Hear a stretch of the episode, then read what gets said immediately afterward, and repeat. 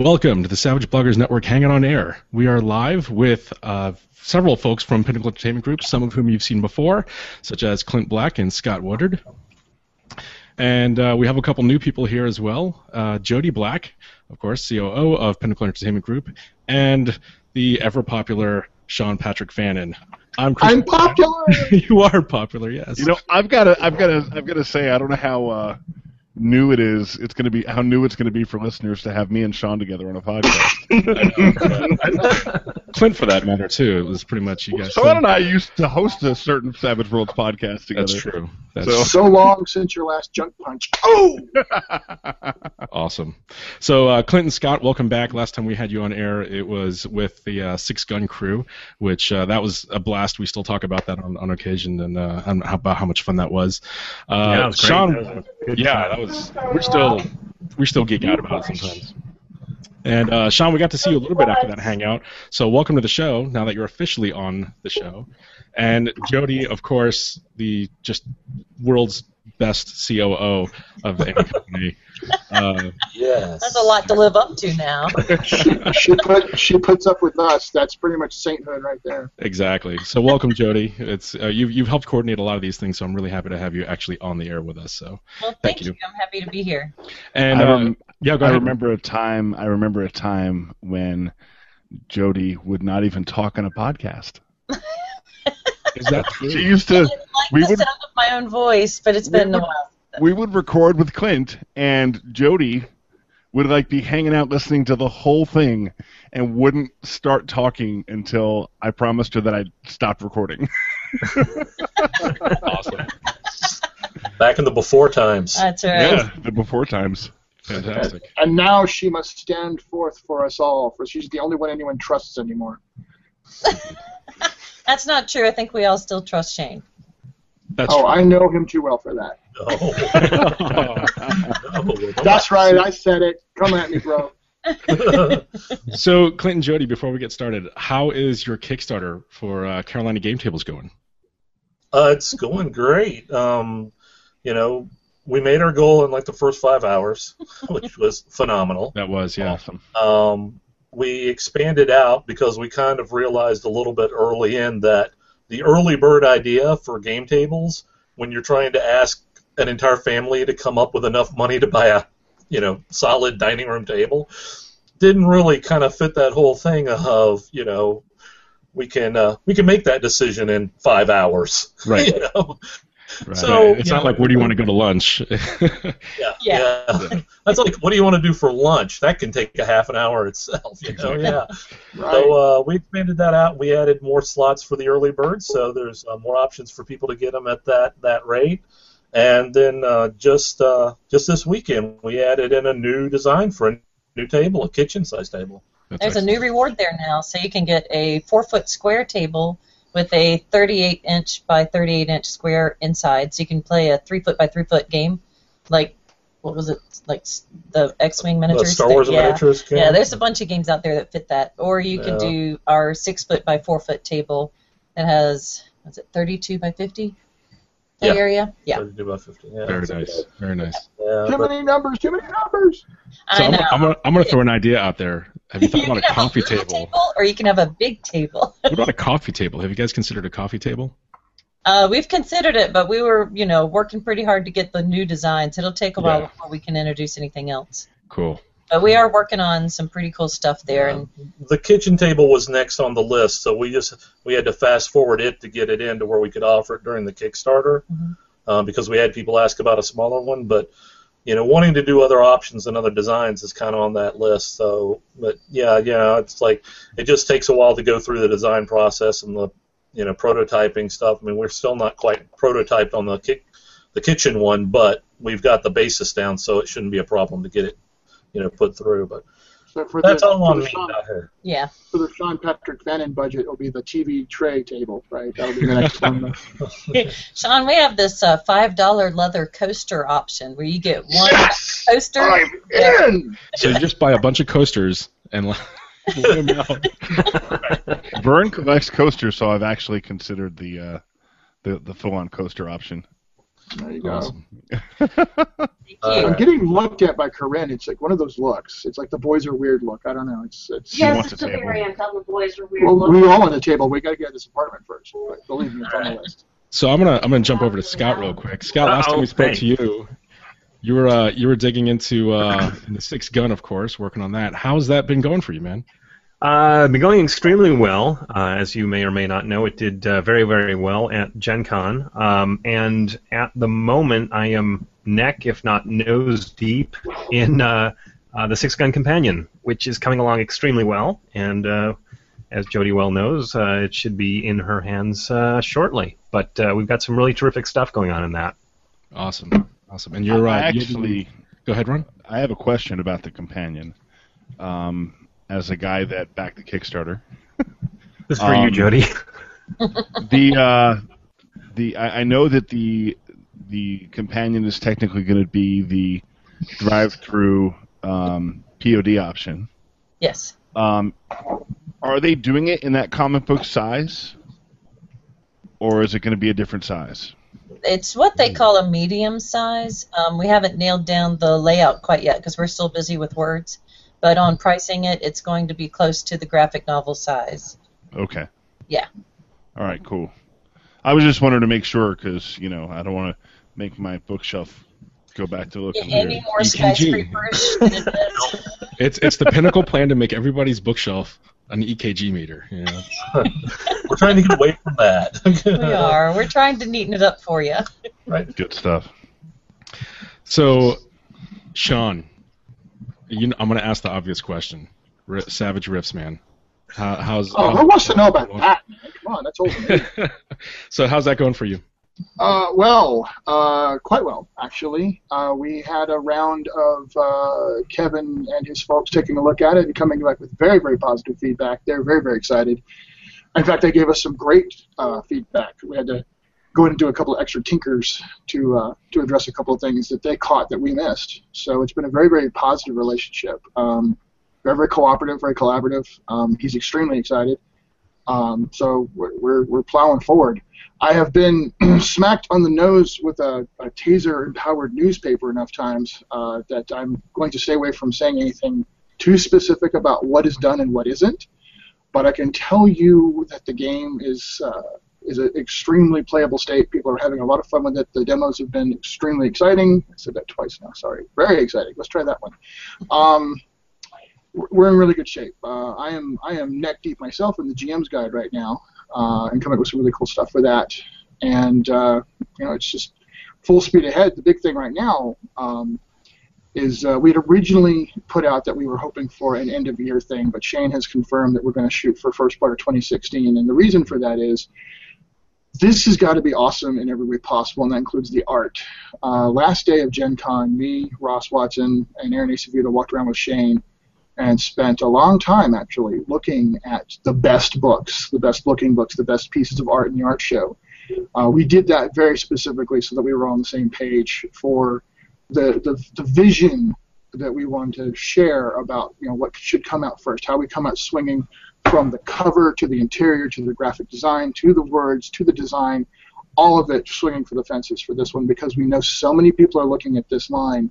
So it's it's got to be an it's, got to be top notch. It's got to be uh, a thousand percent, and uh, we're all committed to that. So, you know, uh, I don't think I say anything out of line when I say we'll go we'll go for best there is rather than early every time. Yeah, yeah, absolutely. I think that's been the pinnacle way for almost everything that's been released. So, yeah, I'm happy to hear that, man. That's that's really good.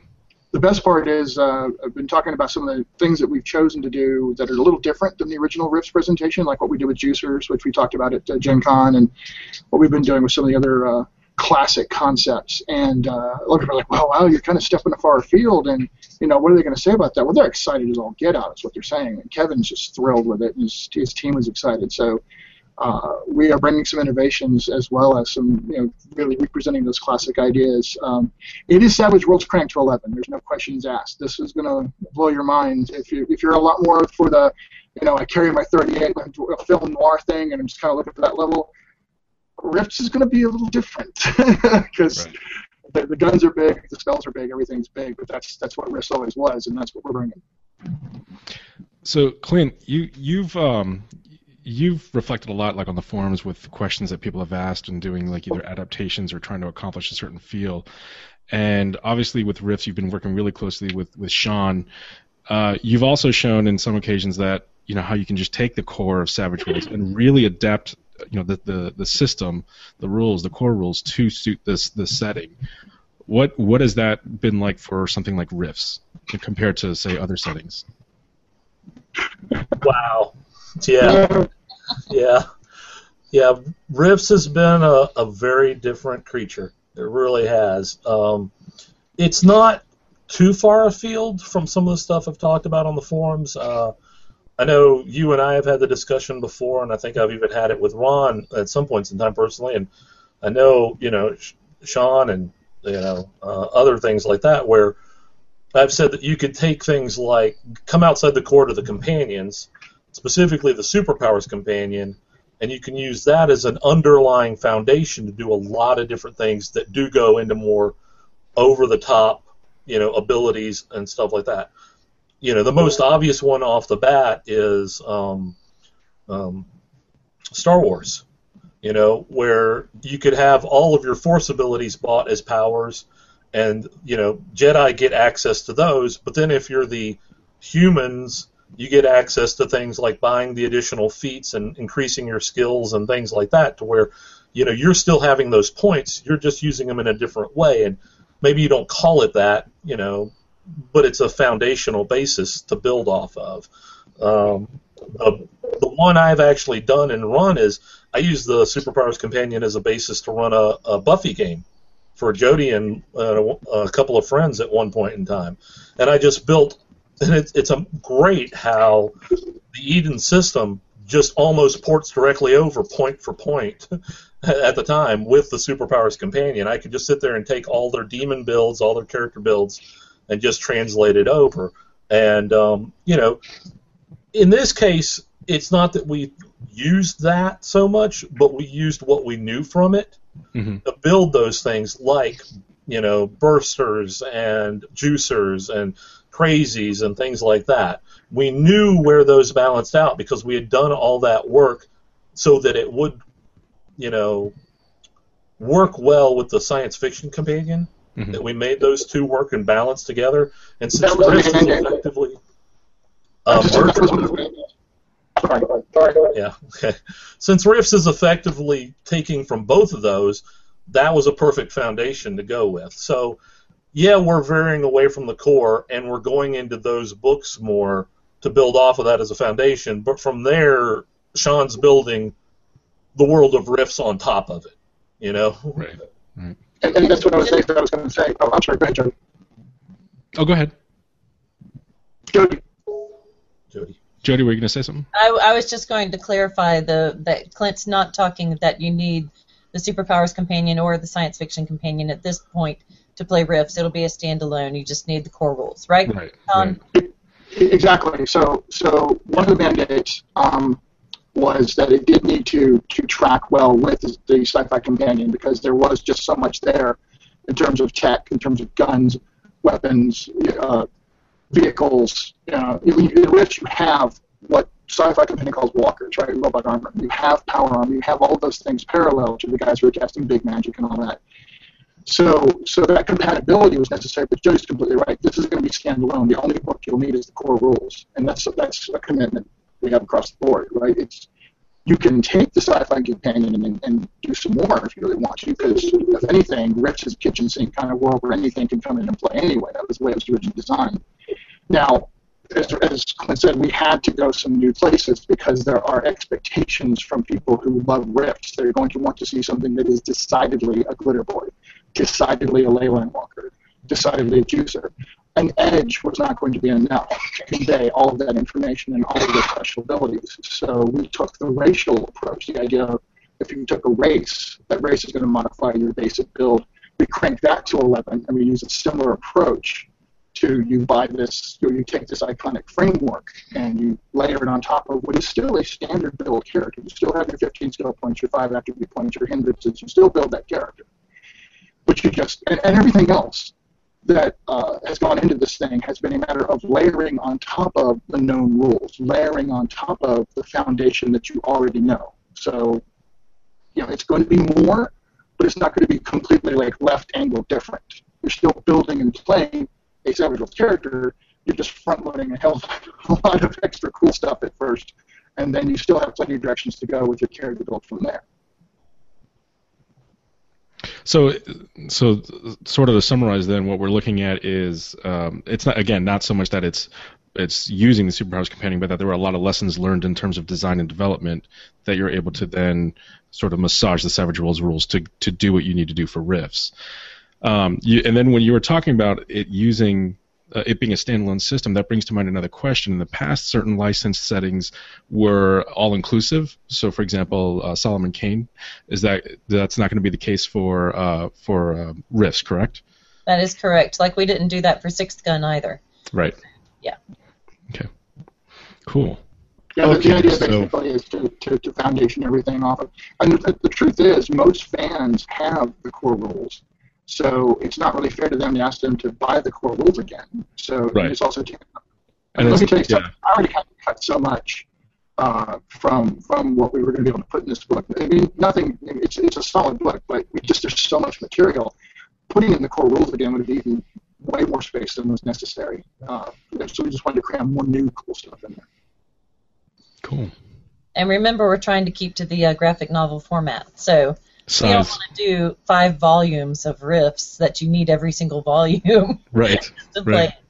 no, we're looking at you got the core rule book, you got your uh, player's guide, you got your GM's guide, and then we'll go off the rails for the rest of it. Yeah, yeah, and that's the great thing about the core rule book is that it is only ten dollars, and and so getting your foot in the door with Savage Worlds is it's it's effortless almost. Yeah. Yeah. Okay, I I cannot contain myself any longer. I am for it. going to force a subject change. Do it. Dun dun dun dun dun dun dun dun dun dun dun dun dun dun dun. Center of. Excellent. Scott, spill it. Yes. Well, I mean, unfortunately, at this, at this point, of course, we, we we can't. I mean, there's not a lot we can say right now. Um, I mean, Jody, you can. Yeah, you left us on a cliffhanger, man. I know it's a huge Yeah, you- cliffhanger, and that's appropriate for Flash Gordon, isn't it? Um, Yes, but uh, at the moment, we certainly, uh, you know, we know we want to line it, uh, uh, have a, a full line. Uh, that's obviously the intention here. Uh, I'm currently speaking with some fantastic uh, writers, and uh, we're lining up some people who are incredibly interested in working on this project. Uh, I'm certainly very, very excited, and, and right now, once the Sixth Gun Companion is is uh, is done, it'll be Flash Gordon all the time, and so Mongo is going to be my home away from home, if not my home. Nice. and uh, and uh, we're really excited to work on it. I mean, we've got uh, access to you know just decades and decades of incredible material here to play with, and it's uh, it's a wide and exciting universe, and we're we're looking forward to having a good time in it. So there's uh, and, and Jody, unless you have more to add at this point, we we have to obviously be a little bit vague, but It's in production. yes. So one, the only question I really have, i- oh, actually, I have a couple questions, and uh, but uh, Oh, here we one go. was one that, that Ron and I, you nice, awesome.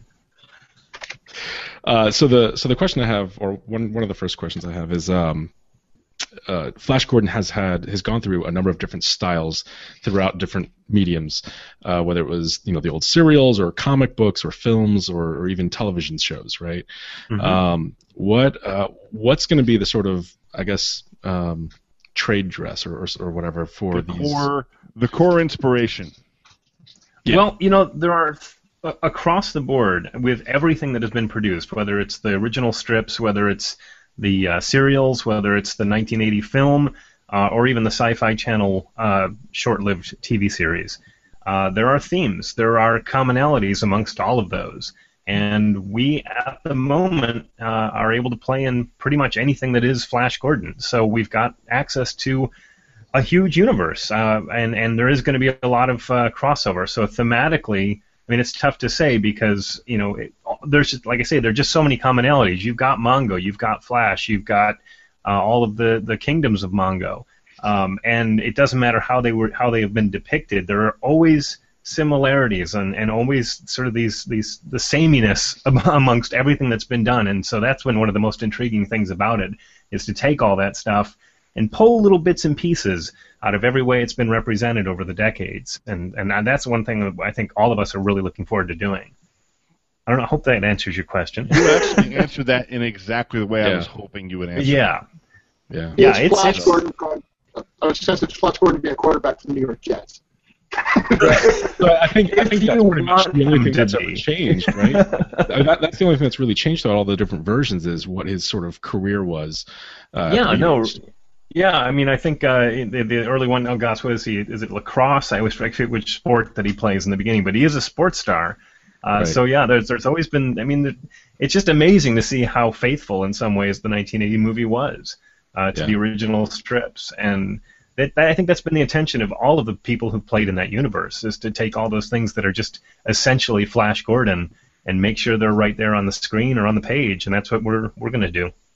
nice, very nice. Yeah, that's that's actually one of the huge advantages to doing Flash. That's been phenomenal to find out.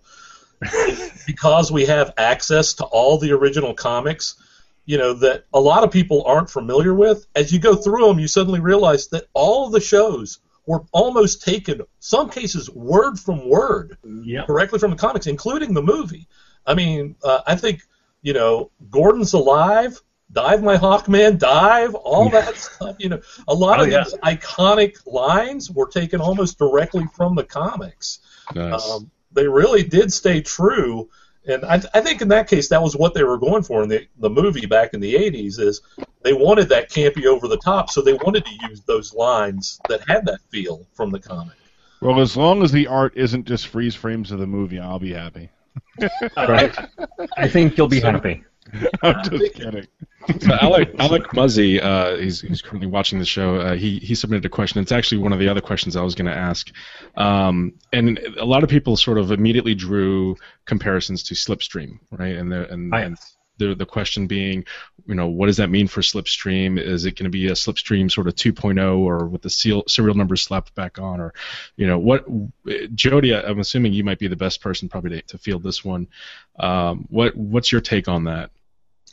Um, well, Scott, you jump in if I start veering off course here because I haven't talked to Shane about that one recently. But uh, Slipstream is still out. We still have um, plenty of copies available. We have no reason to update the file anytime soon. You know that if you just wanted to PDF uh, download, it's still good. Still good to play, especially if you want to get your Flash Gordon on right now. Go download Slipstream and start playing it. It's not going to be anything like what we've got for Flash Gordon because it's such its its own universe. So I kind of feel like the two products complement each other. They don't, Mhm. you know, we, we obviously Slipstream is an older product. We don't currently have any uh, uh, intention to put out any new adventures for it right now. Um, but there's been some great fan created content that's been coming out for that, and you know, there's there's some really good stuff out there that you can be playing right now if you can't wait for Flash Gordon. But we're getting Flash Gordon to you, and Scott's going to do a great job with that. Excellent, excellent. Yeah, one of the things I really I really enjoy about us being able to do this is, you know, Flash Gordon or Slipstream was always our homage to like Flash Gordon and Buck Rogers and all the old Right. sci-fi stuff, you know, that was like that. But you know what we've tended to, to find is you kind of have two groups of fans, and then they the Venn diagram where they cross over of the people who I don't want to play in a licensed setting. I like that style of game, but I don't want a, a licensed setting. And then you have the kind of people that are like, yeah, I really just want Flash Gordon, you know. But then you have Right. the crossover people that say, I want both. I want to be able to take that and put it together. Well, with Slipstream and Flash Gordon now, you know, everybody's going to have what they want. You know, you just pick and choose. If you want both of them, put it together. But the great thing with Flash Gordon is it's not going to be an homage anymore. You're going to have Mongo. You're going to have those characters. You're going to have that world, and it's going to be a blast. Oh, yeah. that's that's kind of my take on it. Like Sean and, or uh, uh, sorry, Ron and I talked about this in one of the podcast episodes where the um, one of the advantages to having a licensed setting because a, a lot of people are reacting like, well, it's just Slipstream with the serial numbers left. I'm like, no, no, no, no. It's it's that's not the case because what I feel like you get with a with a true license setting is you get an immediate baseline assumption that all players will have starting that game. So the ramp up into or, or the, even the buy-in into a setting is going to be a lot easier than say something that's unique and, and different where you have to learn the details of that setting in itself. Um, so you know when you say Flash Gordon, boom, everybody's ready to go. They know exactly what that means. This comes back to my theory that um, most players will not read anything. Unless it's a rule to screw over the game master. That's One right. of, one of my thoughts is that uh, those who are Slipstream fans, first and foremost, are still going to want to get their hands on this because, I mean, obviously, we have collectively learned a lot since that book came out. Yeah. Oh, so yeah. there's going to be a lot of cool stuff that comes out in a Flash Gordon book that Slipstream fans could certainly adapt to their game, even if they weren't necessarily going to play Flash Gordon. So, Oh, you yeah. know, there, there's that. Yeah, and I mean we're going to have you know Flash Gordon specific tech. We're going to have you know a, a nice bestiary of, of of things that have have appeared throughout all the you know the years. Uh, there's a lot of stuff that can easily be crossed over without any effort whatsoever, and I think that's going to be one of the, its biggest appeals. Nice. So Scott, are you looking at all the old comics and finding those obscure things that are in the corner panels? Oh, yes. them out, or Yes. yeah, and it's and it's even more jarring um, working on this stuff because uh, the the detail on some of the work. I mean, you look at some of the artwork that was done, even going way back into the 30s. It is it is stellar. It really is, and I really hope that that's one of the things that the RPG does. Is I really hope it gets people to, to take a look at the strips because they're phenomenal. Some of the artwork is. I mean, I would put it on my wall. I probably will have it all over my wall soon, but for different reasons.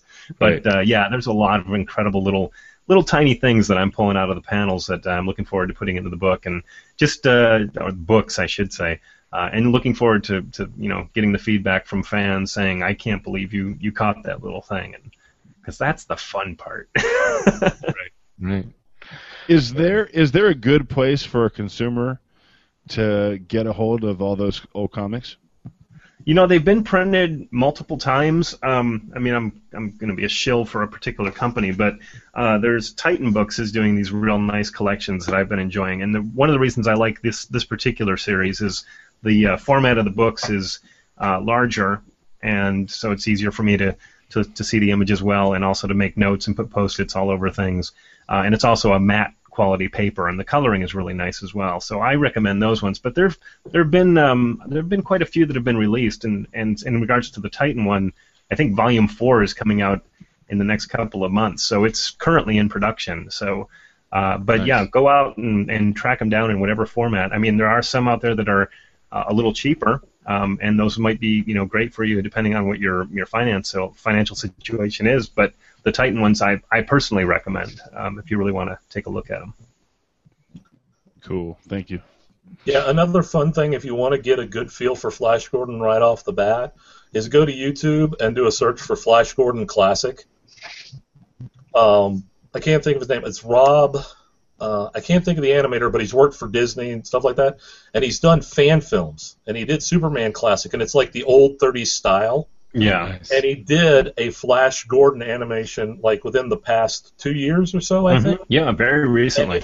and it's in the old style. But he actually got for his voice actor for Flash, Eric Johnson, who played Flash, you know, on the uh, Sci-Fi Channel movie, and then he got you know other voice actors. But it's definitely kind of that old style and feel, and it's got at the end, it's got this great thing where he talks about how why he chose Flash Gordon, of how it was Lucas's inspiration to do Star Wars, and he went back and he saw the serials, and one of my favorite parts is he says he really wanted to, you know, do the original artwork, you know, do it like the old comic strip style. But then he saw um, the original art, and he realized there's no way he could animate it. It was so Yeah, beautiful, it was so gorgeous that there was no way he could do an animated version of it. So he ended up having to move uh, forward into when they started to do like some animation and, and other stuff to like base off of that and make that style.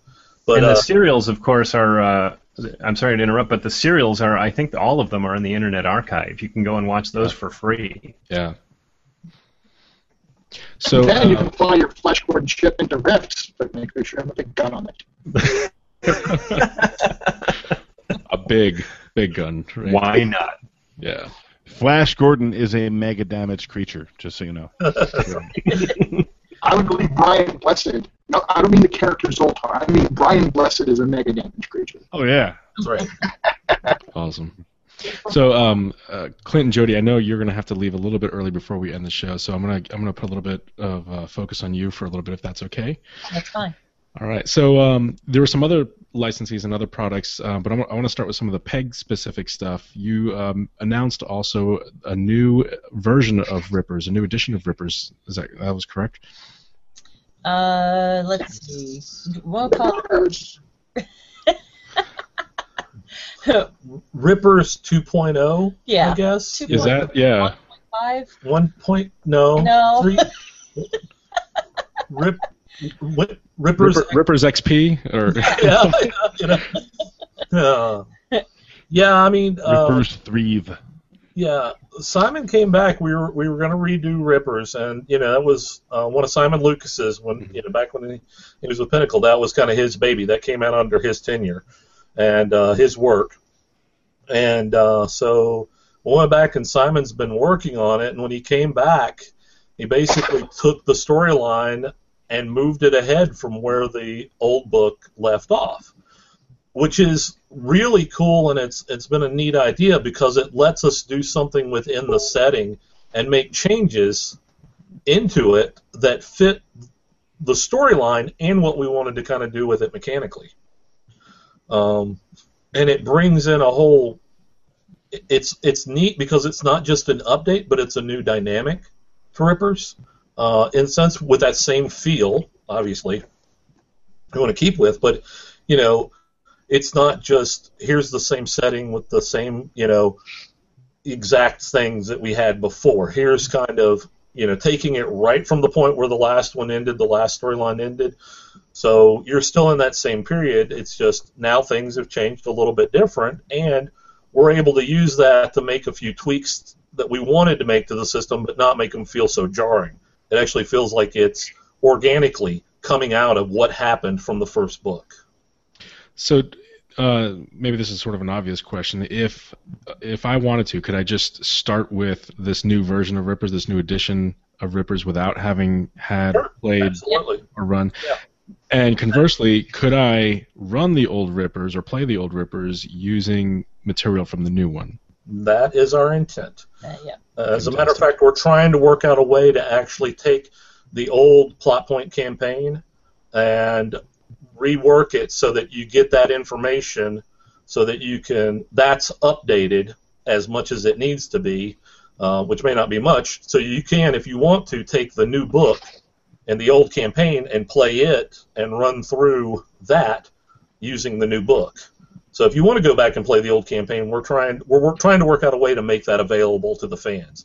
But if you want to, you can just pick up the book and go from there. You know.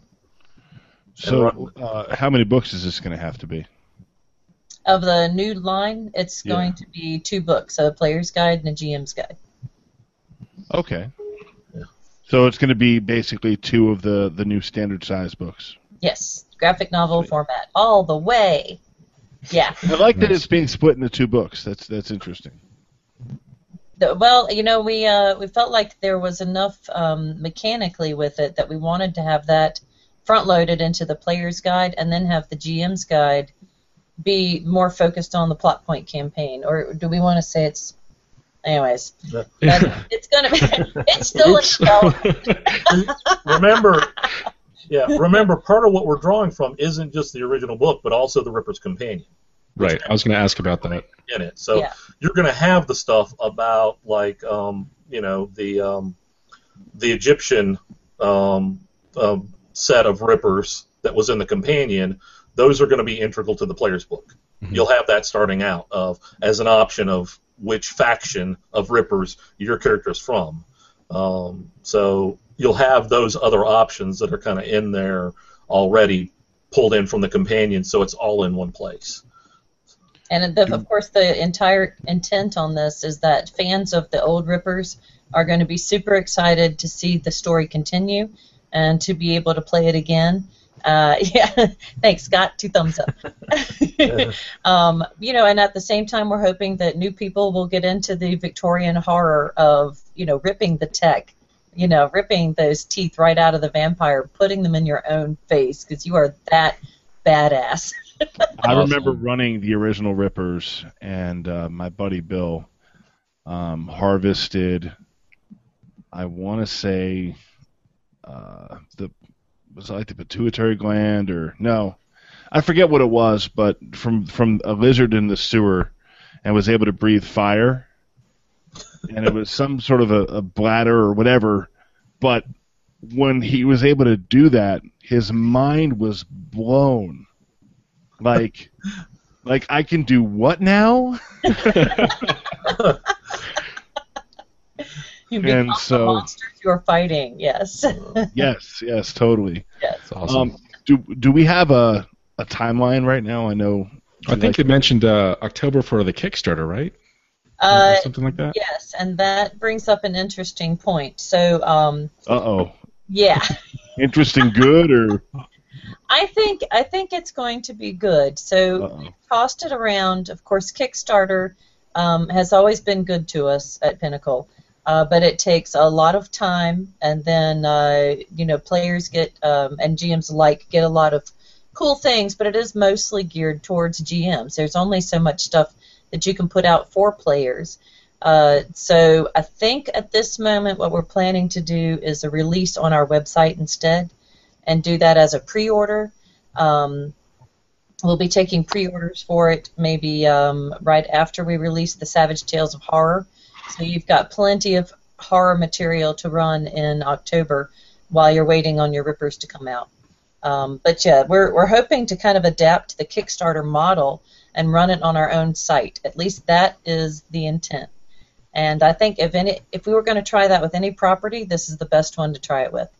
So um, Nice. you know, we want to. We'll hear back from all of you. I know on social media here. Uh, people will send me emails. I'm happy to hear it because, you know, I know some people are probably going to be, but we have to have the Kickstarter. We want to see the the tally go up. You know, we might be able to put a little thermometer widget onto our website. We'll see. You know. Very So, cool. uh, so we're playing around with that idea right now. We still have plenty of time to plan it, but Cool. at, at this point, we're going to try to avoid making Kickstarter more money. the thing is, Savage fans, Pinnacle fans, they're they're true, right? That's one thing I love about being part of this team now is that Pinnacle fans are absolutely the freaking best. And if anybody could do this, it would be Sa- Shane and, and Pinnacle and, and, and this team that could could do it outside the Kickstarter model, and it would still work just fine. So I think I think it's a very positive uh, thing. I, I think it's going to work. Yeah, I And don't it think makes, it makes the company more money too. So I don't think Pinnacle Entertainment Group has ever had an issue with people wanting to throw money at them. so, just saying. we hope you feel like we're worth it. Yeah. yeah, search the phrase on the forums. Shut up and take my money, and tell me how many players come up. Thank so you. So you mentioned also uh, the the um, Savage Tales of Horror. We and we know a couple of um, even bloggers out there have mentioned that they're going to be writing. Uh, Christian Linke was one, uh, Tommy Brownell was another.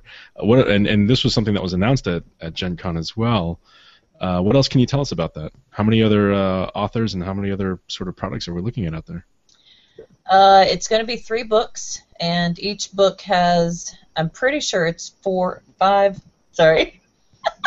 Clint's reminding me of little hand signals down here. Five stories in each. there are four lights. um, each one of the books is going to have a range of so many different genres because when you talk horror, there's just no end in sight to anything that you can imagine, and you put that horrific spin on it. So I think you're going to be really pleased. We've got everything in there from a Solomon Kane adventure to a, to a, you know um, a Unicorns. Unicorns are horrific.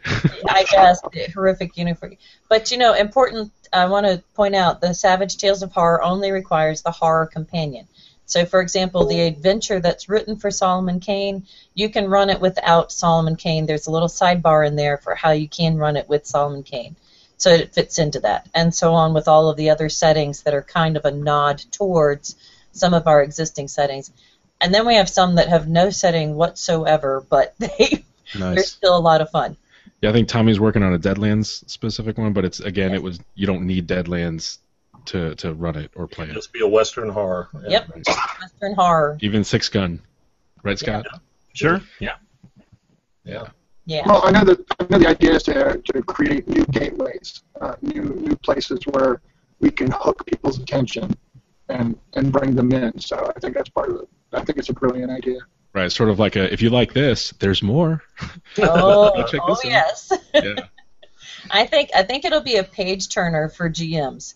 You know, because the GMs are going to get each one of the books. They're going to read the back cover text and go, "That sounds kind of cool," and then they're going to start reading, and they're not going to want to stop at the end of the chapter. They'll want to move on to the next one. Nice. So that that raises another question. Then, if you're if we're talking about the horror companion, we know that there's some player races in there that are new, uh, monstrous ones in particular. Um, in either the New Rippers or in the Savage Tales of Horror, will players be able to play those those races? That's a you question. Not in Rippers. Not in Rippers, because we're not changing that. That I mean, we're not. Rippers is standalone. It's not going to require the horror companion. Uh, it's going to be like it was originally. It's going to be a standalone. So it's we're not going that far afield from what we originally had of saying you're playing the monsters. The monsters are still the monsters. If you're a monster, it's because you've made yourself one. Right. Okay. you know. And um, so that's that's not going to be it. I don't think any of the Savage Tales of Horror are built around that concept.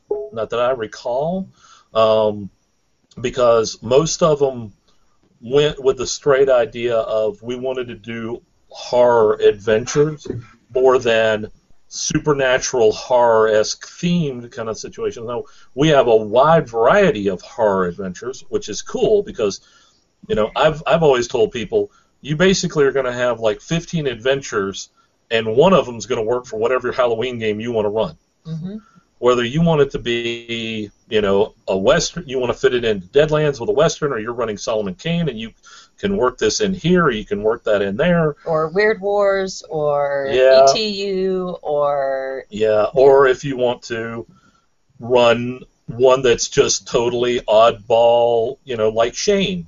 Yeah. Shane's story, you know, which is it is very Shane, you know, um, and uh, things like that. So each one has a different flavor and a different feel, which I also think is neat for a GM point of view because each one gives you different thoughts on how to run a horror game that's a little bit different from the others, you know. But then you can also see some of the similarities between them, so it's it can really be something GMs can look at as almost uh, a treatise on how to do horror adventures.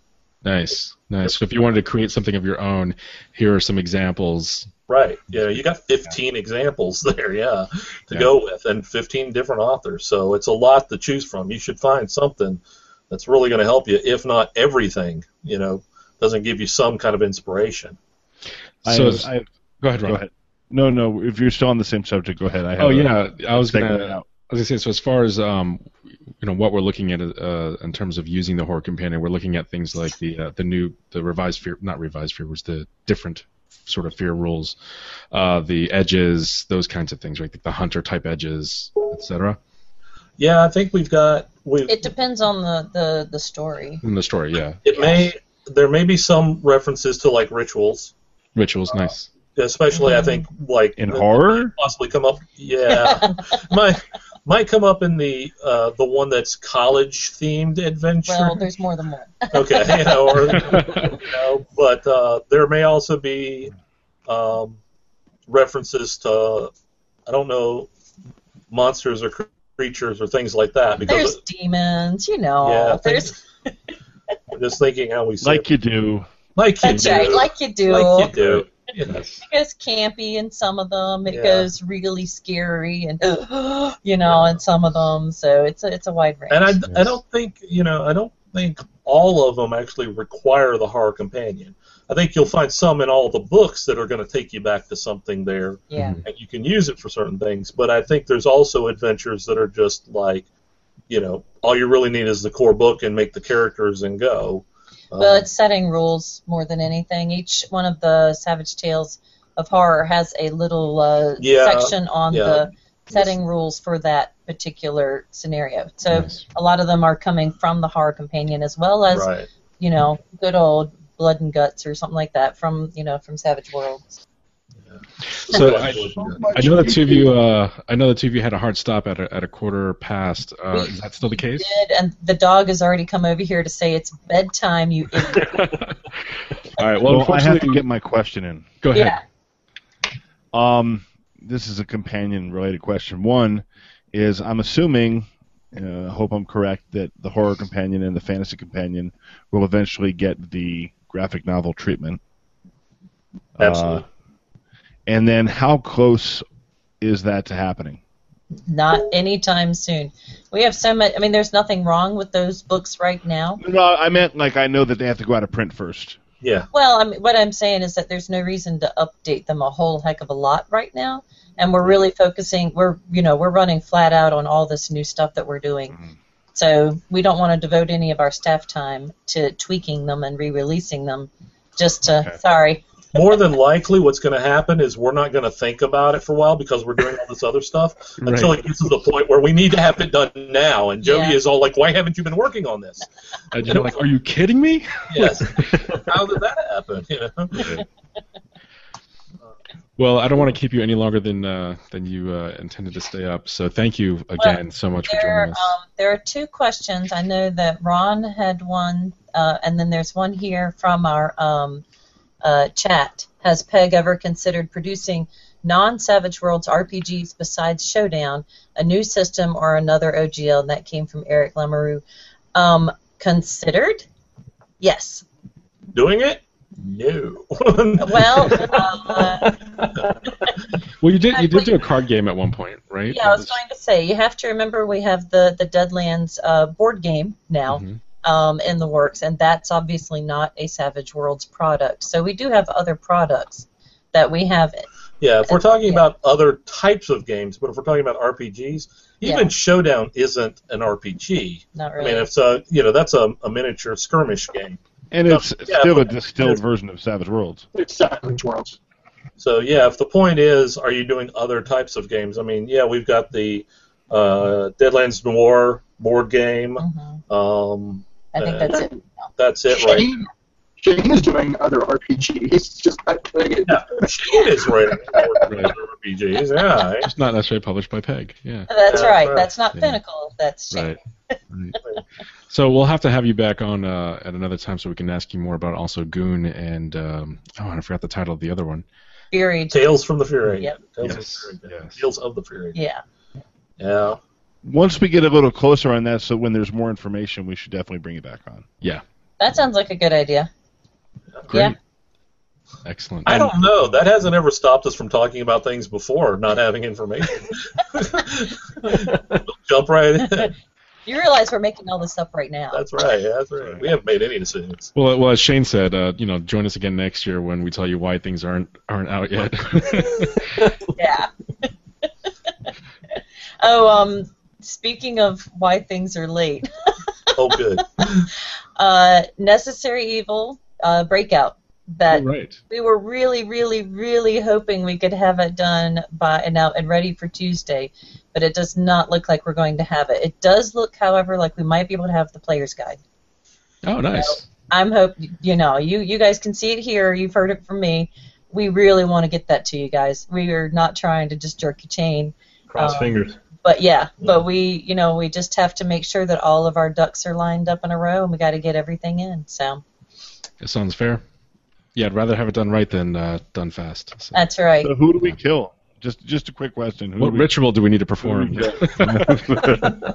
Killing people means taking them out of the workflow, and that's bad. oh yeah. Okay. That's right. And I'm not ratting out anybody on my team. It's as always a team effort. We're all trying to get it out. Yeah, Well, no, Everybody's no, not I was thinking, is there an external influence that we Right. can take out for you? Sacrifices, you know. to Well, free up delays happen. Okay. Yeah, delays just happen. Yeah. If you could cast like a ritual version of Summon Ally to mow my yard, that would be awesome. I would if I could do that. I'd do it for things in my house. I'll test that out with the wash my car ritual that I'm working Right. on right now. Right, that would be great. Bathe my Yeah, kids. the reality of if you actually gave college students the ability to cast rituals. It's, Right. I'm summoning an ally to wash my car. Or to take my test. yeah, my take test, my test. Excellent. Well, thank you guys for having us on. Well, thank you for joining us, and, and thank you for organizing it, Jody. Uh, no problem. I'm glad that we had Scott and Sean available so that they could talk about our hottest properties that people have lots of questions about. Yes. Yeah, And now you need fun. to leave so that we can ask them questions that we can't ask while you're here. Okay, I'll. I'm I'll just kidding. I'm just. I think there's a gag order Oh, actually. yeah, I'll keep an eye. hey guys, Awesome. Wait, am I staying? Yeah. yes, you're staying if you want to stay. Oh, you want to stay? Sweet, Clint's staying. Sweet. It's, it's the after Jody party. Ooh, you said that, not me. That that always gets me in trouble at Gen Con. so, um, well, I guess if, if you're staying, Clint, then can you what what uh, Ron? You had a question specifically that you wanted to ask about Goon. Yeah, I, I did, and I forgot to ask it while Jody was here. Um, But She's probably So- the only one who can answer it. oh, good. So I'll, I'll ask it anyway, just to put it out there. One of the things I noticed about the Goon, because I it was not a property I was familiar with, so as uh, a person who is into all things Savage Worlds, I went and checked out the Goon, and the first thing I noticed about it is it does not um, conform to Shane's stated vision of Savage Worlds being uh, PG-13, uh, at least for products coming out of Pinnacle is there a plan for that? Has the vision changed? Um, what can you say about it? Right. Or is it an exception because it's a license? That kind of thing. yeah, that's a really good question. Next. Hold on one second. Maybe I can get the thing. What? The, the uh, Goon PG-13. Oh, yeah. I'm bringing her back. Yay! Hey. That was my goal was to force her back in front of the computer. You can't leave us, Jody. You can't leave us. Well, and she's so pretty. I'd rather look at her than Clint. Oh yeah, there's that. There's that. Okay, so um, what was the question again? The So, so the goon doesn't seem to conform to Pinnacle's like stated PG-13 goals as far as as, as content that, that Pinnacle releases. Um, so is, is this an exception to the rule? Have the rules changed? Can you kind of comment on that? Um, as a general rule, the rules have not changed. No, we still aim for PG-13 only, really for violence. Um, uh, you know, we're just not. That's not our kind of company. We want something. uh, It works for the uh, the superhero movies. It works for us too. It's what everybody wants. And if you want more adult situations, you can read between the lines. Um, you know, so I think for Tales of the Fear Agent, what I wanted to point out is that we have done things that are slightly edgier before, like Deadlands Noir. Um, that's not something that we would really consider sticking to our normal PG-13. That's a little bit edgier, but not, you know, it's not X. Right, you got the um, drinking, the killing, all those kinds of things, right? yeah, yeah. So we've done it before, and we will be walking that line pretty closely. Um, but uh, it's in really good hands. Um, so I'm happy with it, and I'm not worried. I think the nice thing about it, though, is as far as presenting a game in an RPG book, we don't necessarily have to present those themes that take it over the top. You know, or we don't. It's not that we don't have to present those themes. It's like those themes can be there. We just don't have to graphically describe it to the point that take it, you know, past the PG-13. I mean, you have the same themes in a PG-13 quote-unquote movie that you could have in an R-rated movie or something like that. It's just how much you see of that and how much is quote-unquote behind the curtain, so to speak. Right. I'm- Well, like, I'm- in the case of Rippers, with the with the amount of violence that even Rippers sort of implies, you're not necessarily, you know, like spelling that out, but it's it's implied, and that's about it. I'm reminded of a, of a product based on uh, a, quite frankly, pornographic comic series called Ironwood. Theatrix got the license to do the game, and I was like, okay, this I got to see. And they dealt with all the story and the world and they only used images that weren't. and they, they implied a bunch of stuff. So, I mean, that was about as extreme as there is, but it's entirely possible to cover a world and create an environment to game in without necessarily bringing every single one of the more graphic aspects of it over. Right, right. The focus being on how does this sort of translate and how do you represent it in a game like Savage Worlds rather than, you know, just. I like Jody content. being in charge because she answers everything so far the way I want to hear the answer. that is cool. What was that? It's because I read your mind. Yeah, it's it's through that weird link you have with my wife. That's right. Right. It's like you're plugged in through, and you know. Uh huh. All right, go to bed. weird. You know what? I think it goes both ways, Ron. Go ask Vern what I had for dinner. I want to test this. The, the quick answer is going to be whatever you were told you were having. That's factually true. That's true. actually true. All right. Excellent. Is there anything else I can answer for you guys? Uh, no, I think that's it. Yeah, we'll just try to get you on another uh, next month, and uh, you know, Okay. Yeah, Cool. we'll see about that. hopefully, hopefully we can make it work out. excellent, excellent. Thank you Sounds again. too complete. Okay, bye, hon. Good you. night, Jody. Good night. I have to share. I have to share one Flash Gordon thing that was really super cool that happened during Gen Con. Excellent. Um, it, it was a real simple one. Uh, I had tweeted that uh, the announcement had been made about the game, and uh, uh, Sam Jones, who played Flash Gordon in the 1980 movie, actually liked and retweeted retweeted it. I thought That is that, was fantastic. dang cool. That is awesome. You should get a foreword written by him. Put. Oh, that would be Uh, perfect. we are Oh. considering that. I won't tell Jody you said that. no, exactly.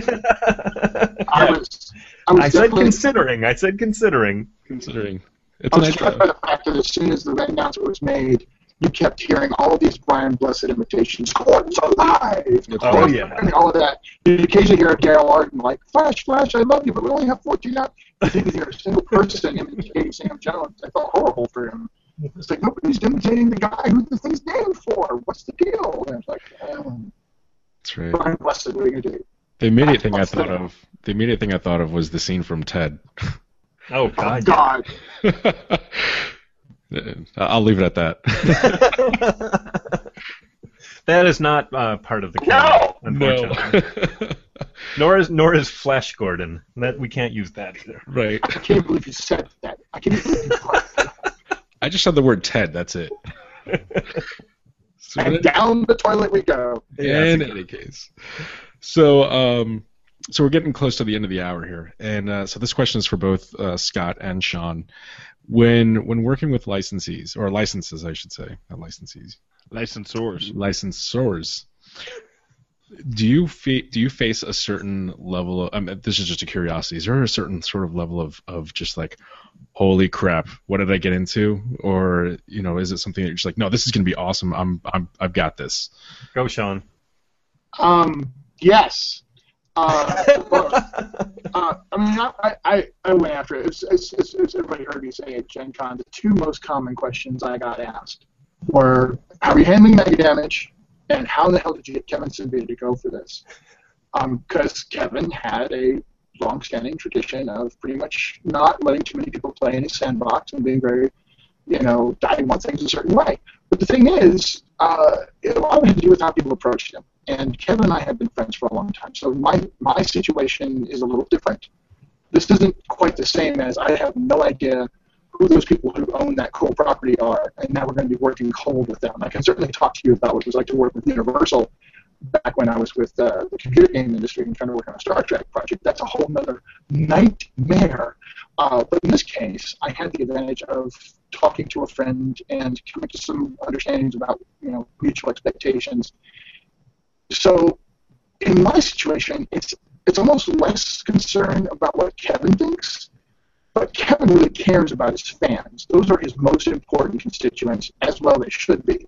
So Kevin's concern is how fans are going to react to things, and uh, that's who I'm kind of looking at as the fans of, of Rifts and wanting to meet those expectations. So the pressure is, is intense. This is by far the most complicated, most intense work I've ever done. Not because it uh, it doesn't work. It does. It works really well. But I want it to work exactly right, or as close to exactly right as possible. You you want to meet the expectations that the fans have. You want to, you want to, you want to hit that bar.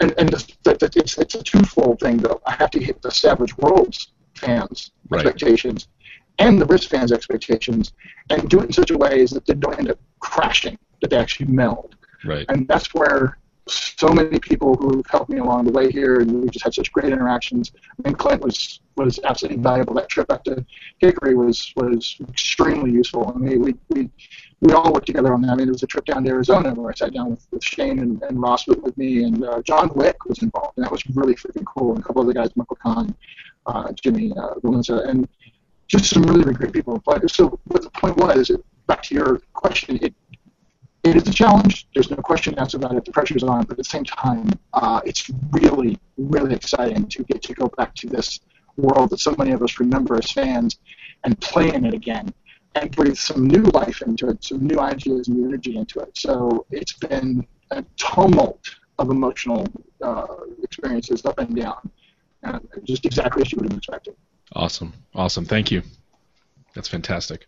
And Scott, Scott, what's your answer? Well, I mean, I've been playing with licensees uh, or licensors, or whatever, uh, for for literally decades. Uh, I was a writer producer for uh, Warner Brothers down in L.A.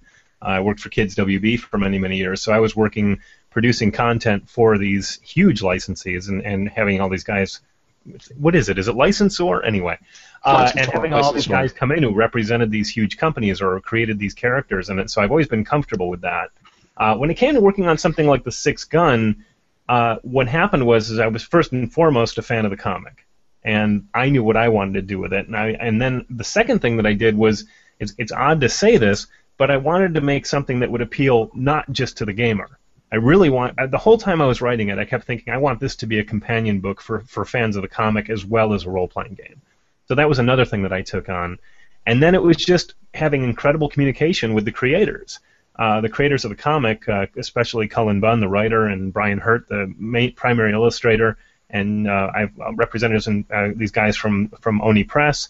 All these guys were awesome. I mean, the doors were wide open.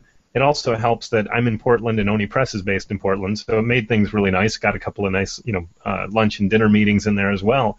But just Nice. sitting with these guys and kicking ideas around and being told flat out, we love the fact that you get it. You get the sixth gun and that's where it really clicked, and I felt really comfortable playing in that universe. Um, I'm I'm really looking forward to doing the same thing with Flash Gordon. I don't think I'll be dining with anyone. Most of the guys who created that original stuff are long gone. Right. Uh, and but uh, but it is it's it's attacking it in a, in a way that you just you you want to create something that you know makes you happy. That that ultimately is is uh, I hate to say the term, but an, an homage to everything that made that that that uh, license what it is and made, made it so attractive for, for so long. And that's what, what I'm looking forward to with Flash Gordon. So it's it's I don't know I, I kind of come at it from a variety of different positions, um, but uh, I love it. I love working with licenses, licensees, licensors, whatever.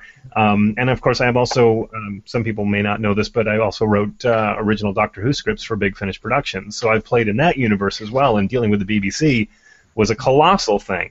Uh, so for for me, it's uh, it's a comfortable thing to play with licenses. So um, yeah, I've never had a problem with it, and uh, I've never certainly never been intimidated by it uh, by any stretch. Yeah, and I got to say, when, when we did the Sixth Gun Hangout on air, and, and for those of you who are watching this, if you haven't seen that yet, go back and watch it. It's it's it was a fantastic show, so much It was fun. so fun. And I just thought it was really cool watching how you were interacting with uh, both um, uh, Cullen and uh, and Brian. Brian, yeah. Um, it- the the interaction and the way you guys were just sort of geeking out about the setting, and they were geeking out about your work, which was kind of cool, right? Like how flattering is that? Yeah. Um, Doesn't get any that's better than that. yeah, exactly, exactly. So I thought I thought that was really neat to see. Well, one of the things, and I mean, it has been promoted, but one of the things in the companion, you know, is a it's it's an adventure that that Brian and Cullen have plotted, um, and I'm you know I'm making that an adventure. So I mean, Clint certainly could chime in more about that if we wanted to, but but that's been sort of a really nice uh, thing because now we are com- completely collaborating on a Savage World sixth gun product together. The creators Nice. of the comic and me. and and everybody with Pinnacle, and it's just it's turning into this this beautiful beautiful thing. That's amazing. You're gonna That love it. amazing. Tell us really about that, Clint. No, Yeah, Clint. Come on, Clint, I'm not bringing Jody back. for your own I, health will, and I, safety. will, I will say thing that's phenomenal about working with the licensees wars um, is this was the great part, like coming out of Gen Con. So we're there, Cullen's there, Brian's there, uh, Charlie Chu, who's been our main liaison with Oni Press. And at the end of it, Charlie is sitting there and he is basically telling Scott that he has to come run a game for the people at Oni Press. oh yes, he is he is enforcing the whole "come run us a game," you know. Aspect. yep. I've been press ganged into running a game for Halloween. Um, Fantastic. Now, now the thing is, of course, Clint, that uh, the advent, that adventure actually is already written. Um, I wonder if we should make it available to uh, our, the the fans of the game, but we'll see. It might make a nice one sheet. Hmm. Oh yes, we could probably make that happen. we can do very small type if it's long. So what's blowing my mind about this discussion is, and understand this isn't to badmouth other companies.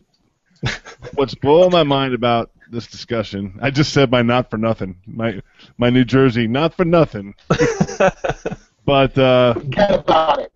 every time a licensed RPG is late, it is always the publishers complaining about dealing with the licensors. Um, I always hear, "Oh, we had to wait for approvals. We had to wait for approvals. The approvals process so, slowed this down." Blah blah blah. I have never once seen a company go, "We screwed up. We're fixing it." Um, and the the tale that you're telling is is very different than what we hear from these other other publishers. Is that just because you guys have class, or is it just that No, you're having a No, different? really You're just doing it right. No. No, we have Or no you just- class. That's or- that's, that's, that's Remember, Savage Worlds is classless. classless. That's Yeah, that's right, it's classless. nice. I, But, I- but, But um, But seriously, I'm here all night, folks. why am I why am I not hearing any of those types of? because Uh, of the, the quality of the people we're working with. I mean, you know, we have always put, uh, you know, uh, with the Sixth Gun and Oni Press, they were phenomenal. I mean, again, that was, uh, and I'll admit, you know, you know, we've been very picky about who we work with. I mean, we've had that kind of discussion before, going back to the games, the thing, way back years ago about how the licenses we do are one Shane specifically really wants to do, or you know, usually he has some connection with somebody that he wants to do it, like Space 1889 with Frank Chadwick. Mhm. I mean, you know, he had the idea he wanted to do a Space 1889 game, and then he just said, "Well, why don't I just call Frank?"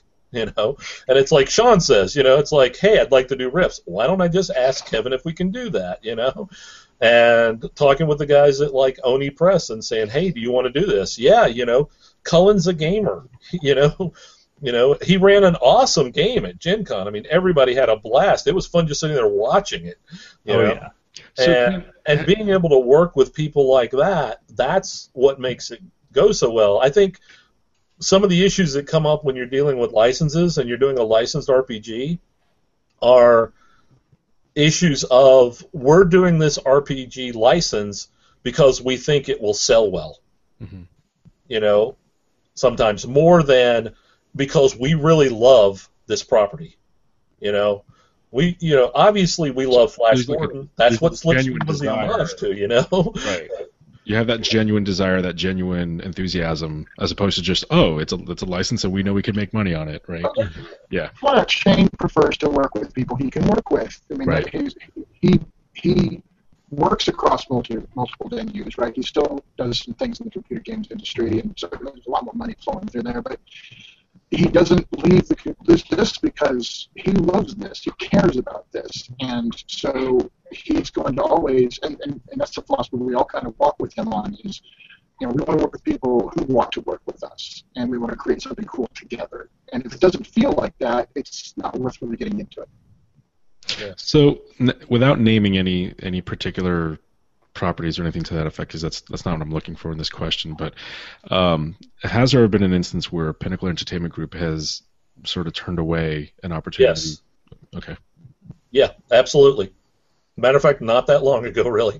yeah, Wow. yeah, um, yeah, yeah. Turned away. Uh, decided not to do a license um, because, you know, I mean, it, and it would have been, and it could have been extremely, you know, monetarily possibly successful, but uh, decision, you know, was made uh, of one and you know, probably not the only one. I mean, I, well, I know it's not the only one. You know, where we've sat there and said, you know, if we're not invested enough to do it, or you know, and that's not there, the money alone. I mean, this is something that if he was here, Shane would say again. If he was doing this just for the money, there's a lot of other ways he could make money, Sure. more sure. money, you know, and and stuff like that. There's a ton more with his background and his experience and what he's done but this is what he wants to do, and he wants to make books that he loves. And this actually goes back all the way to the original Necessary Evil. You know, when I was first working with him, you know, I Shane said, you know, I, I said, well, you know, you can really just take this and do what you want with it. I mean, I I love that, and he says, no, you have to be involved because it's your dream. It's your setting. You have the passion for it. And that's what really shows through, I think, in a lot of the books. If you don't have the passion for it, I mean, you can hear the passion in Sean's voice, obviously talking about Rifts, going back on. You can hear it in Scott's voice, both about being a fan of the Sixth Gun and, you know, Flash Gordon and things like that. That's it. I mean, the passion shows through because you want to make games. If you want a game to be fun, it's got to be fun to write it Yeah. you know, and create it. And that's really what's going to, you know, happen. And if it, if it becomes hard or it's all about, you know, well, we're going to, you know, I mean, Slog through this thing. yeah, Right, so I'll do that. right. That's not to say that everything is easy or anything like that, but a lot of times that passion is what gets you over the humps of it getting hard. Right. And uh, it, it can't obviously be money that's Yeah. making you past that. That's that's just not going to do it. But Another, I mean, another, another interesting point here is that uh, Clint can tell you that the phone call he got from me as I just left Michigan and I'm driving south through Ohio, giddy as a schoolboy, saying, "Oh my God, guess what I got?" Um, happened a few years ago. So this brings up another point. We don't. Uh, Pinnacle doesn't do things until they're ready to do them, Right. and they know that they can put the 100% effort that's necessary. So, you know, Shane wanted to do it, but he wasn't about to commit to it until he knew he could allocate the resources and time and energy and make sure that it was going to get done right. So Yeah. we waited for a little while before uh, before we came forward with it and made it happen. So that's the other thing is that uh, Shane wants to do it because you know uh, Pinnacle as a team we want to do it because it's fun and we're passionate about it and we want to do it right, but we don't want to do it at all. Right. Yeah, and, and you see that reflected in, in a lot of different products, a lot of projects, uh, even in the Kickstarters. I think I see it as, you know, when I see that that the Kickstarter isn't to create the the product, but simply to get the extra stuff and the product's done and ready. That to me speaks volumes as far as what Pinnacle's approach is in terms of quality and, and ensuring that a good product is going to exist.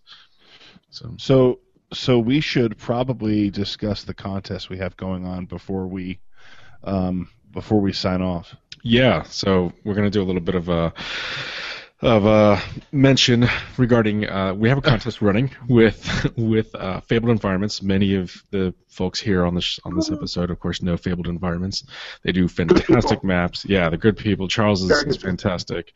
Um, I think Clint should put in a submission for this. I'm just saying. I right. don't know that that's going to be fair considering I'm. I'm kidding. not I'm fair. Kidding. Yeah, there's, there's three slots. There's three slots to win. So you know Yeah. you Yeah. only, you only need You might make top five. We're actually going to see him. Uh, we'll be seeing them next weekend. That's oh, all. nice. You know, if you've got So- anything you need to send him, like cash or whatever, you can just mail that to me, and I'll take care of it. Oh yeah, yeah. We'll do that. Okay. Right on it. Yeah, what you should do is stand on your porch and hold your breath until it gets there. Uh, so uh, so yeah, we are running a contest um, with Fabled Environments. Uh, we have uh, we have the details of that on our website at uh, www.savagebloggers.net. And um, basically, what it is is uh, you you can pick one of the maps that Fabled Environments has has produced their modern floor plans and submit in 250 words or less a sort of synopsis of an encounter or an adventure you'd like to run with those maps. Um, or you could pick a couple maps if you'd like as well. Um, there's three prizes, three level tiers of, of prizes uh, that are available. Again, those are detailed on the post on, on the site. And um, there's also all three winners will also have the opportunity uh, to uh, write up a one sheet for that adventure, and which would be published then by Fabled Environments. So if you haven't checked it out yet, please do. And uh, Ron, when are we running that until? Do you remember? I, I think it's a Tuesday, right? Uh, yeah. Tuesday the eighth. So it's Tuesday. September 8th. September 8th is the uh, Tuesday deadline. the eighth. hmm Yeah, it is Tuesday the eighth. Yes. Yes. I wanted to make sure because I knew it was the Tuesday after Labor Day. I just couldn't remember the number. And uh, and just to sort of entice uh, listeners and watch, viewers uh, that are watching right now, the first place prize is the entire Fable Environments current catalog as of 7:15, uh, July 15th. Wow. That's the entire catalog. The second place prize is all of the uh, Kickstarter map bundles that they've done. Uh, that includes the average modern high school, the average modern shopping mall, and the average Wild West town. And then third place uh, winner will will be allowed to choose one of the Kickstarter map packs um, among that that second place prize uh, reward. So Yep. three chances to win. Yeah, yeah. Charles Charles really went all out on this one. So we're talking about this now because Christian and I are dumb. we are dumb. we we put out our uh, our this week's episode of the SPN podcast. Totally And, forgot to uh, mention it. Christian totally Christian pinged me earlier today and said, "Hey, we forgot to mention the contest," and I was like, "Wow, that was dumb of us." yeah, yeah. And uh, so here we are talking about it on the Hangout. I just I just depend too much on Ron with his nine years of experience. Oh, podcasting. yeah, not my even God. talking about before the thing started. Shut your face. You're just an expert. This is me a me. favor. Hit- This is me not not working on the production side of uh, of this podcast.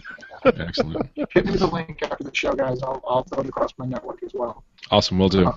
But I'd like to touch something if I may. Um, well, plug anyway. I'm going to be uh, speaking of next weekend. Uh, th- th- this coming up uh, Labor Day weekend, I am a guest at Pacificon Game Expo in uh, Santa or Santa Clara. Um, Nice. and that's going to be huge. Uh, I am running Savage Rifts demos and doing a couple of panels uh, about the development process for Savage Rifts. I'm talking people through. Uh, there's a game designers lab that they like to do, so people get to sit down with, with guys like us and talk about the actual technicalities and aspects of designing games. So I'm going to be doing a couple of presentations about that as well. Um, now, not Savage related, but I still want to brag about it because it's really freaking cool, and, and gamer geeks everywhere going to just you know thinks it's really cool. Uh, my career began with Champions. I, the first books I wrote professionally in this industry for Champions Fourth Edition. Uh, I've been very, very close friends with the original Hero System guys.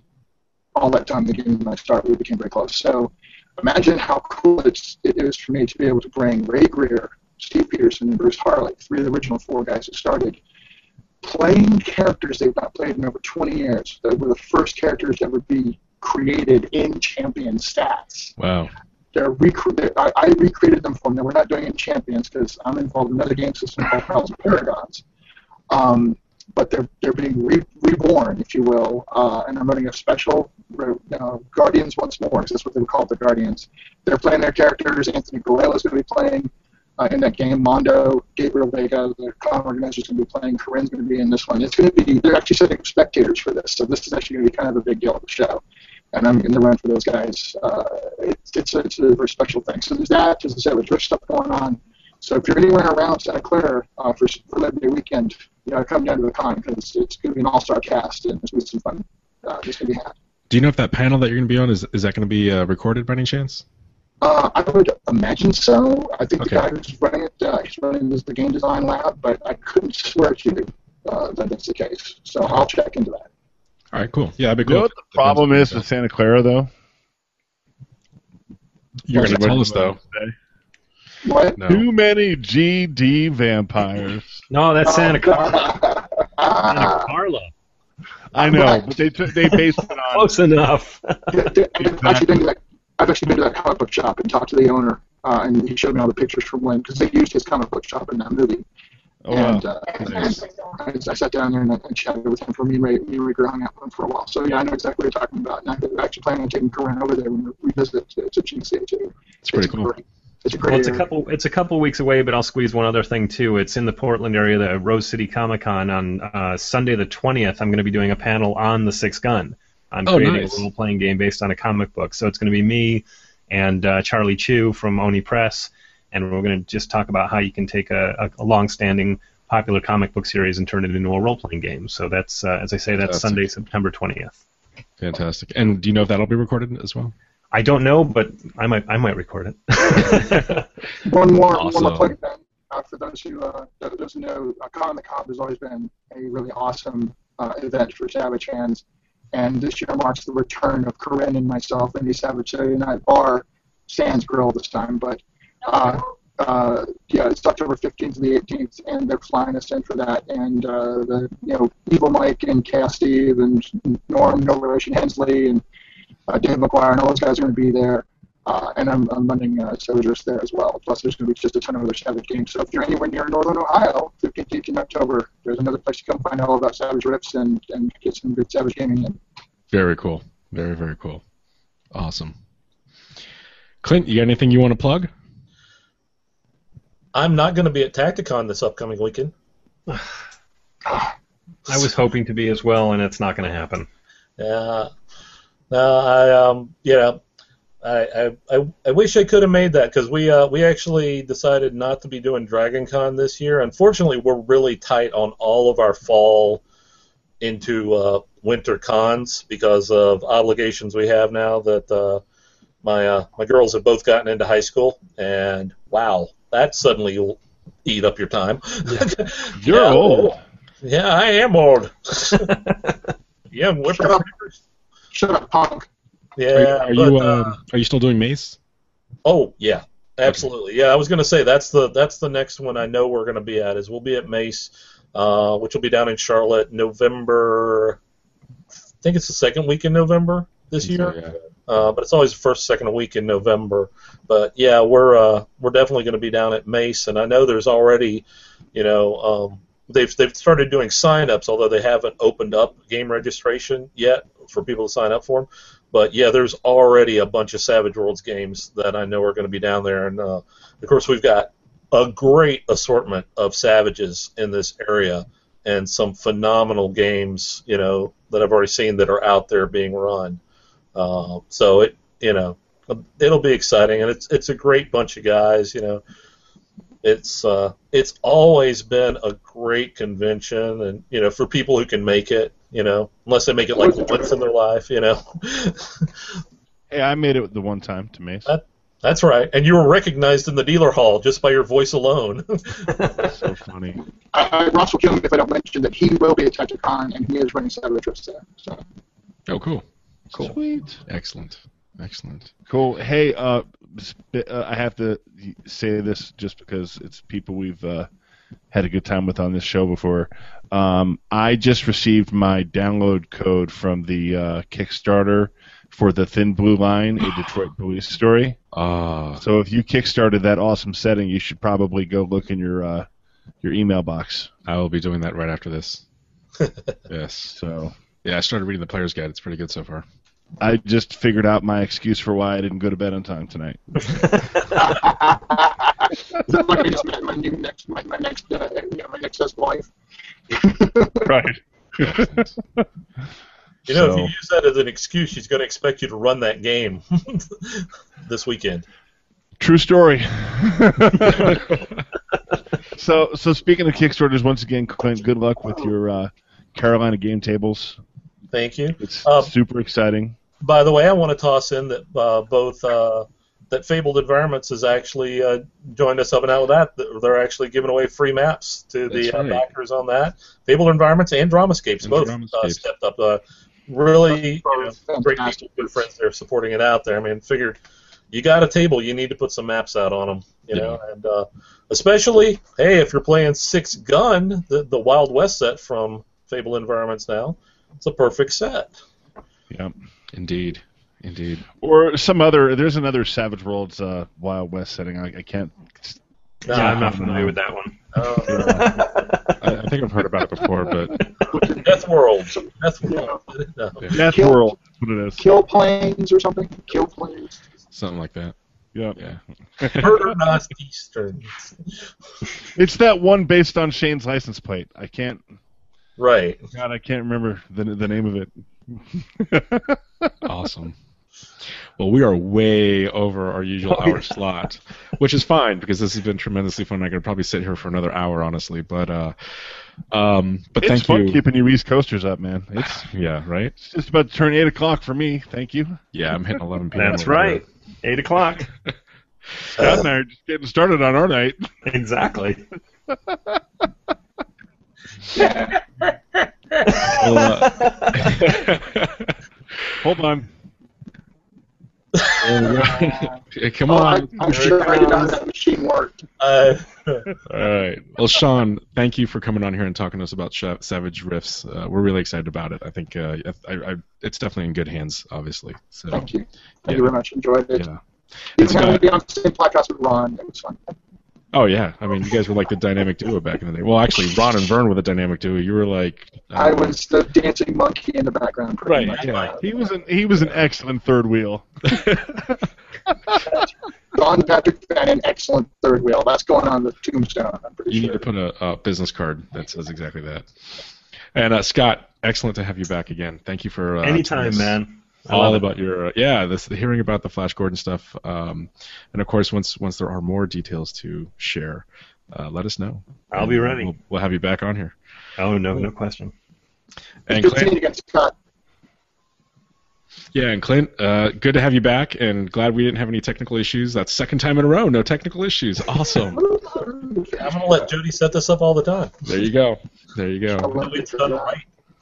Nobody's done it right. But yeah, but thank you for uh, hitting up all the uh, all the Peg Inc. Uh, uh, questions that we had for you, and uh, and of course uh, also th- give our thanks to Jody as well for for uh, Uh, well, thank you guys. sure sure. Um, so that's it. I think we're good. Ron, you got anything All right. else before we uh, close out? No, I'm good. All right. Well, thank you all Rock and roll. Rock and roll. all right. Well, good night, everybody, and thank you again. Night. Night.